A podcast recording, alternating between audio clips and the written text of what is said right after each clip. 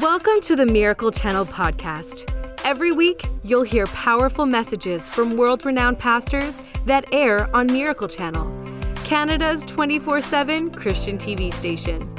And if you want to watch more of their messages anytime you want, check out our online streaming service, Corco Plus. Follow the link in our show notes to create a free account in three simple steps. Today on the podcast, you'll hear a message from Anthony Greco. Anthony and his wife Madeline shared the gospel in over 40 nations around the world before starting Calgary Life Church here in Canada. Together, their infectious love for people attracts men and women from all walks of life and nationalities, even the younger generations. You can watch Calgary Life Church TV Tuesdays at 12:30 p.m. or Saturdays at 1:30 p.m. Mountain Time on Miracle Channel. And now, Anthony Greco will explain how your praise and worship can bring God's presence into your life, no matter how hopeless the circumstances may seem. Let's dive into the message. Romans chapter 4, verse 19 and 20. So here is Abraham. He's, he's, oh, he's getting close to 100 years old. He, he's been given a promise for 25 years that he would have a child. And listen to the key of his faith. It says, And not being weak in faith, he did not consider his own body already dead since he was about 100 years old, and the deadness of Sarah's womb, she was about 90. He did not waver at the promise of God through unbelief, but was strengthened in faith, giving glory to God. You know, there's something about thankfulness that removes the attention off ourselves, off our problems, off the challenges, and puts them on the faithfulness and the bigness of God. And when Abraham was faced with an impossible situation, he did not consider the weakness of his own body, the weakness of his wife's body. Instead, he grew strong in faith, giving glory to God. Let me encourage you if you will adopt an attitude of gratitude, if you will begin to live a life of thankfulness and praise, you too can grow strong in faith, giving glory to God, and see amazing things happen in your life. So, for my first point today, and you know, it's interesting that that unthankfulness or entitlement is one of the specific sins of the last days. Listen to what Paul said to Timothy in chapter 3, the first three verses. He said, But know this, that in the last days perilous times will come. For men will be lovers of themselves, lovers of money, lovers of the Oilers, boasters, proud, uh, blasphemers. I'm so, you know, I don't like the Vancouver Canucks, but I must say I'm very pleased that they won last night over Edmonton. Uh, I need, oh, sorry. Goes on to say there that, that for men will be lovers of themselves, lovers of money, boasters, proud, blasphemers, disobedient to parents, unthankful and unholy, unloving, unforgiving, forgiving, slanderers, without self-control, brutal, brutal, despisers of good. But isn't it not- noticeable? Isn't it noteworthy that Paul writes and says one of the sins of the last time is going to be that people are going to be unthankful. You know, you might be here today and facing all kinds of difficulties, but let me encourage you. If you own a car and you live in a house, you are in the top 3% of the wealthiest people on the planet. You have a lot to be thankful for today. Come on, you've got lung in your you got lung in your breath. You have some of you have lung in your breath. That's not good. Some of you have breath in your lungs today. You have hope, you have a promise from God. Listen, we have no reason to complain and complaining is really the from comes from a place of unbelief and a place of defeat. Casey Treat said that that negativity is simply an outward expression of an inward defeat. Well, I believe that thankfulness is simply an outward expression of an inward peace and thankfulness, knowing that God is my source. Come on. Your words are the barometer that reveal the condition of your soul. So here's a great story. You've, I'm sure you've heard this, but if you haven't, it's found Acts chapter 16. Paul and Silas when I first got married, I thought Silas was Paul's wife and Timothy was their son. But they go to Philippi to preach the gospel and uh, they get arrested. And we'll take it from verse 23. And when they had laid many stripes upon them, they cast them into prison, charging the jailer to keep them safely. Who, having received such a charge, thrust them into the inner prison and made their feet fast in the stocks.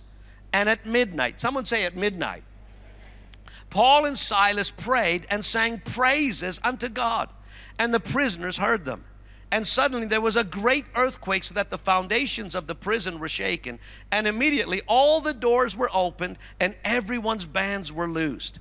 And the keeper of the prison awakened out of his sleep, and seeing the prison doors open, he drew out his sword and would have killed himself, supposing that the prisoners had fled. But Paul cried with a loud voice, saying, Do thyself no harm, for we are all here. Then he called for a light and sprang in and came trembling and fell down before Paul and Silas and brought them out and said, Sirs, what must I do to be saved? And they said, Believe on the Lord Jesus Christ, and thou shalt be saved and thy house. So, first of all, what a great passage of scripture. And so at midnight, they begin to, you know, to praise God and to, and to sing thankfulness and sometimes in our darkest hours and sometimes when we are in our you know uh, figurative midnight god asks us to lift up the sacrifice of praise. And maybe you're there today. Maybe your marriage is on the rocks. Maybe you're facing an impossibility. Maybe there are the bills are piling up and you don't see a way out. I want to encourage you today to adopt an attitude of gratitude and to adopt a lifestyle of praise because god worked miracles when someone put their their attention on him. Think about that that miracle that happened in that, that earthquake wasn't a natural earthquake. Since when do earthquakes unlock handcuffs and open prison doors? That was a supernatural thing. And you know, as we as a church, that's why we are unapologetic about our exuberant praise and our joyful worship because we believe that the atmosphere changes and that change fall off. It wasn't just off of what happened, you know, to Paul and Silas. It wasn't just their feet that were unlocked. It just wasn't their handcuffs. It wasn't just just their prison door, but every prisoner in the house experienced freedom when they begin to praise God. So, as a church, let's never shy away about being bold in our praise. And, you know, I traveled a lot by myself, you know, when I worked for Peter Youngren setting up his campaigns all over the world. Jesus sent them two by two, but Peter Youngren's cheap, so he sent me by myself because he wanted to save money. And I tell you, a lot of times when I would be far, I mean, I, and, and the way he would do it, he'd pray over the map, right? We'd be in somewhere in the former Soviet Union, and he would start praying in the spirit over the over the map, and he'd go, ooh, Kuybyshev, ooh, Samara, go, go set up those campaigns. So I would fly there not knowing a single person, no, no translator traveling with me, absolutely zero contacts. And when I came home, I had to have everything set up. A stadium booked for free, of course, that's what he expected. All my newspaper advertising, radio, television, all the churches on, everything had to be organized, uh, completely organized. And uh, I tell you, it could be very intimidating. It can be very difficult after to travel by yourself into a country. You show up at the airport, no one's there to meet you, nobody speaks English. You know what? You could speak in tongues, but a lot of them didn't get the interpretation. It was a challenge. You know, I Peter told me that he had, he had hired three other, you know, campaign directors, and uh, three of them, when they had gone into deep into Siberia, they all, you know, got on this plane. They just turned around, got on the plane, and flew all the way back. They felt intimidated. Let me tell you, well, the one, the, there was two things that really helped me to stay there and get the job done. One was I took communion every day. Every day I took a little piece of bread, a little piece of juice, and I took communion in my in my hotel room and I just reminded myself of the price that Jesus paid for everybody's salvation, the fact that I am experiencing communion, two words come union. I'm coming into union with the life of Jesus, and I would just let his presence come into my life and I would just remind myself that he promised he would never leave me nor forsake me. And the second thing that I would do is I begin to adopt a lifestyle of praise. You uh, know, no matter how dark, how lonely, how intimidated I felt, I would start to praise God. Come on. And when you start to praise God, the Bible says, Oh, magnify the Lord. You know, how can you magnify God? How can you make God bigger? How many know that He's as big as He's going to get? You and I can't make God bigger, but there's something about when you start praising God like we did tonight, this morning, and we're thankful and we're talking about the one that split the Red Sea, your attention is going off of you onto Him. You're magnifying God. You're not making Him bigger, but you're making Him bigger in your life. You're making Him bigger in your circumstance. You are inviting His presence in. And when God steps in, your life's about to change. Come on, somebody. So we are called to live a life of praise. See, when Paul and Silas begin to praise God, how many know the atmosphere changed? You know, your praise and worship, your thankfulness can carry the very presence and the possibility of God into any circumstance you're facing right now. Complaining is not going to change anything. Complaining is powerless to change anything. 1 Peter chapter 2, verse 9 and 10. Oh, I like this. This is how this is what God thinks about you today. He says, "But you are a chosen generation." Look at your neighbor and say, "Are you the chosen one?" And you look back and say, "Yes, I am the chosen one." He said, You are a chosen generation, a royal priesthood. Oh, I thought it was only El Presidente that was royal. We have, you're all part of the royal priesthood. You're a holy nation. You are his own special people. Look at the person beside you and say, You're special. and it goes on to say that you may, and now why did God do that? Why, why did God choose you? You know, I was in Cranbrook, my hometown, just the past couple days. And uh, I want you to know that uh, um, it was just amazing because that's where I gave my life to Christ. And you know, I had a friend with me, so we drove through Cranbrook, and I showed him the street that I that I grew up on. And then I I, I drove him by the trailer where I knelt my knees and I received Christ, and my life was transformed. You know, and I just sorry, I just I'm just so thankful today that Jesus, He chose me and He called me a royal priesthood. He called me a, a, holy nation. He called me a, come on, a chosen generation. And He called us out of darkness to proclaim His praises, to say how good God is. And you know, that's what He's done for all of us. And sometimes you just got to remind yourself of, of where you came here I was, a young man in trouble with the law, had my own probation officer, and had to do community service, but yet God put his finger on my life. And I don't know what your past is like, but tell you what, I'm so thankful that the God I serve doesn't consult our past when he determines our future. He looks at the finished work of Jesus. He looks at the cross. He looks at the price that was paid, and then He determines your future. Let me tell you, I don't know who you are or what you are facing or what you've experienced, but your best days are yet ahead of you. Come on, somebody. Your wife might have left you, your kids might hate you, the dog likes to pee on your shoes, but I want you to know that you got a God in heaven who's madly in love with you and whose love never ends, who's blotted out your sins because of Jesus. And He says, Let me come live on the inside of you. And I'll tell you that your end will be better than your beginning. So, what are we called to do? We are called to proclaim the praises of Him who called us out of darkness into His marvelous light. Who were not a people, but now we are the people of God, who had not obtained mercy, but now we have obtained mercy. Oh, what a great promise. In Psalm chapter 50, verse 23, it says, It's the, in the Message Bible, love Eugene Peterson, he says, It's the praising life that honors me. As soon as you get your foot on the way, I'll show you my salvation. In the King James Version, it says, Whoever offers praise glorifies me, and to him that orders his conversation aright, I'll show my salvation. You know, sometimes we just got to get our words just agreeing with God. And instead of just talking about the problem, because Jesus, you know, he didn't listen, you know, in, in Mark chapter 11, verse 23 and 24, he said, Have the God kind of faith. He says, For verily I say unto you, whoever says to this mountain, Be thou removed and cast into the sea, and does not doubt in his heart, but believes that those things he says will come to pass, he will have whatever he says. So we are to talk to our mountains. He didn't say talk to God. He said, listen, talk to your mountain. Talk to your mountain. Get your conversation right. That debt is leaving my life. I will have favor in my business. Come on. God, I thank you that you're healing my marriage. God, I thank you that you're working in my kids' lives. Instead of complaining about what's going wrong, start ordering your conversation aright. Start saying what God says. Speak the promises over your family and watch God turn it around. Come on. There's power in the, in the word, especially when you believe it from the heart. Don't tell your don't tell God how big your mountain is, but tell your mountain how big your God is. All right, it's point number two. See, because your confession will always precede your possession.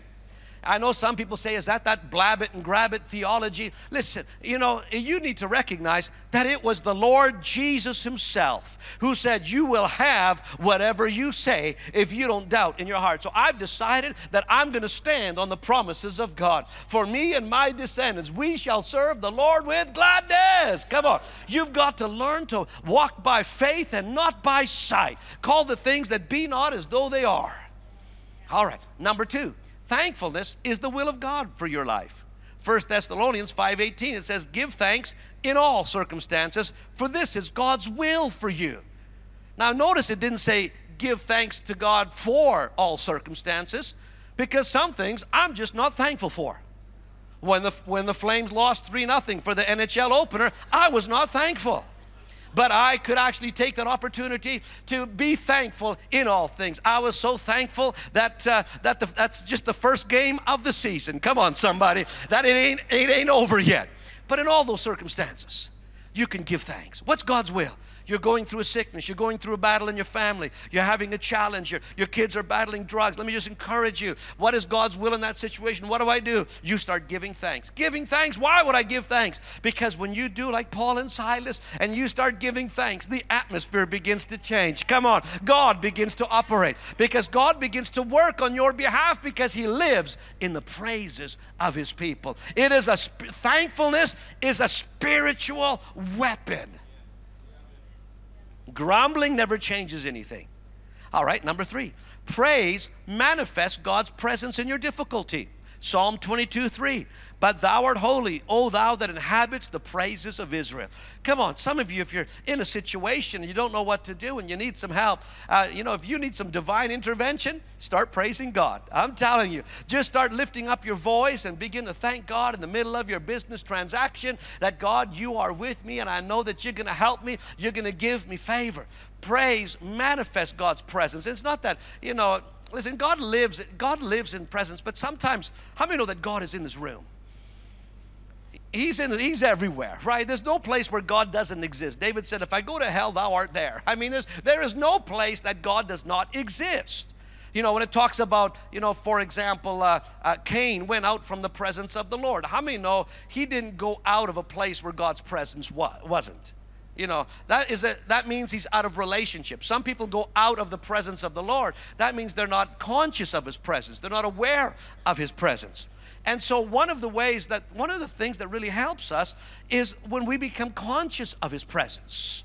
And one of the best ways to become aware of His presence is to start praise Him, to start counting your blessings one by one. What are you thankful for? It's like that one woman that wanted to please her husband. And he was just a cantankerous old grump, and no matter what she did, it was wrong. She made, you know, eggs for him, fried eggs for him one morning, sunny side up with bacon. And, and, and he looked, he goes, Woman, woman, woman, woman, come here, come here. Look in the plate there. You see what's wrong with that plate? And she's like, No, dear. What's wrong with that plate? I wanted scrambled eggs. You made fried eggs. She goes, I'm so sorry. The next day she prays, Oh Lord, help me, help me to please my husband just today. Help me to please my husband. So she scrambled the eggs and does some nice sausage and bacon and ham and brings and puts the plate in front of him. And, and, and she looks and, and he goes, Woman, woman, come here. Look at that plate. You know what's wrong with that plate? No. What's wrong with that plate? I wanted fried eggs this morning. So the next morning she prays. He says, Okay, Lord, you, you have to help me. I need a divine intervention. Oh God, please help me this morning to please my. And then she got an idea. She scrambled one egg and, and, and, and fried sunny side up the other. So she comes out with the plate and puts the plate down in front of her husband. And, and the husband looks at the plate and says, Woman, come here. Look at that plate. And she's like, What's wrong with it? And she says, You scrambled the wrong egg. there's just some people, there's no pleasing, right? All right, let's go to number, number four. Thankfulness keeps the peace of God in your life in the, in the, in the book of Philippians, chapter 4, verse 6 and 7, it says, Be anxious for nothing, but in everything, by prayer and supplications, let your requests be made known to God, and the peace of God. Oh, wait, wait. Oh, did I miss something? Oh, I, am preaching to a really uh, alert. What did I miss? With Thanksgiving. How many here have ever baked bread? All right, a few of you bake bread. Have you ever tried to break to bake bread without yeast? It just doesn't rise. I used to work at a Pizza Hut, and uh, I loved making the pizza dough. I tell you, you know what? You know that it was just so much fun to make pizza, and then we would show off. We had like an open kitchen, and so we would take that pizza dough and we'd spin it in the air, even though you're not even supposed to do that with that kind of dough. But we would do that just to put on a show for everybody and spin around. We'd throw in the air and spin around and catch it, and people would cheer. I mean, it was amazing. But uh, when we were making the pizza dough, there was a certain time when you know you, you had the temperature just right, and you had the yeast in there. You put it in warm, a little bit of olive oil, and, and then a little bit of salt, and then that yeast, a little bit of sugar, and it would just begin to rise and bubble up, and you'd watch that dough just rise up. And you know, if you don't have that yeast in there, if you're missing that ingredient, your bread stays flat. And the same thing with our prayer life. You know, if you notice this verse, it says, Be anxious for nothing, but in everything, by prayer and supplication, with thanksgiving. Listen, everyone say, with thanksgiving. Let your request be made known to God, and the peace of God, which surpasses all understanding, will guard your hearts and your mind through Christ Jesus. You know, when you begin to mix thanksgiving with your prayer, you know, I've started, the Bible says that we've been blessed with every spiritual blessings in heavenly places in Christ. Isn't that true? And the Bible says He's given us all things that pertain to life and godliness. You know, you know we're partakers of the divine natures. He's given us exceedingly great and precious promises. How many know that, that when Jesus says it is finished, it's finished, it's all been given to us? We've been given inheritance in Christ. We possess it now. It's not, we don't wait till we die to go to heaven to get our inheritance. We get to have our inheritance now because Jesus already died, rose from the grave, and now he's the executor of the will. Come on, the Bible's called Old Testament, New Testament. How many have a last will and testament? You should get a will made up, by the way. Just want to encourage you. You should have that and life insurance. I just want to put that out there. But when you think about it, yeah, I was told you have to put something practical in every message. That, that's the practical application. But if you're missing thanksgiving, your prayers are flat. They don't rise. If you just bring your needs to God, God, I need a, you need this, I need this. You know, I, I don't ask God for very much anymore. I spend more time just thanking God because He's already given us everything. I'm already blessed with every spiritual blessing. I don't need to ask God to, to do what He already promised He's going to do. He said He would meet my needs according to His riches and glory in Christ Jesus. So I don't ask God for my needs to be met. I just begin to thank God. I say, Father, I'm just so thankful that you are my Father. You know what I need before I even need it. Father, you saw my need and you already made a provision. Father, thank you for meeting all my needs. Father, thank you for meeting the needs of Calgary Life Church. And you know, you, you instantly are in a position of faith when you begin to pray with thanksgiving because thanksgiving is the voice of faith. All right, come on. Number five, we're almost done here. Number five, thankfulness is vital to experiencing God's presence daily. In Psalm 100, it says, Make a joyful shout to the Lord, all you lands. Serve the Lord with gladness. Come before his presence with singing. Know that the Lord, he is God, and is he who made us and not we ourselves. We are his people and the sheep of his pasture. Enter into his gates with thanksgiving and his courts with praise. You know, I noticed in that verse that God doesn't even allow grumpy people into his presence, and neither should you.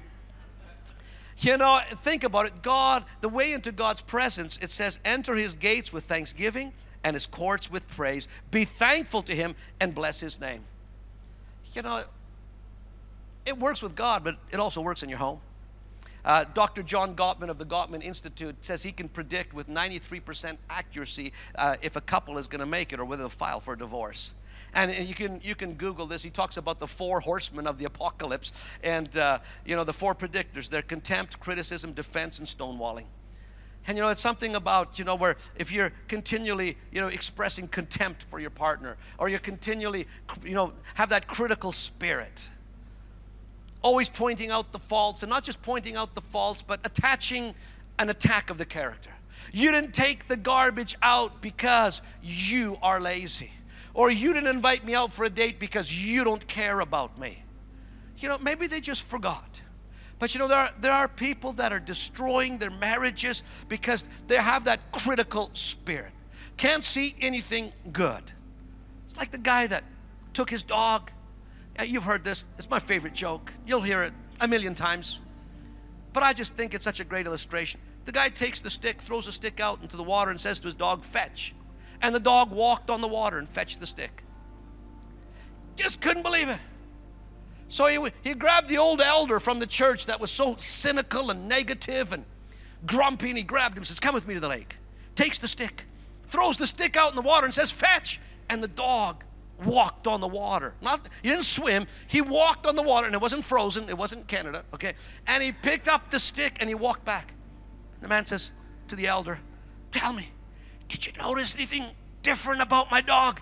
He says, Yeah, he can't swim.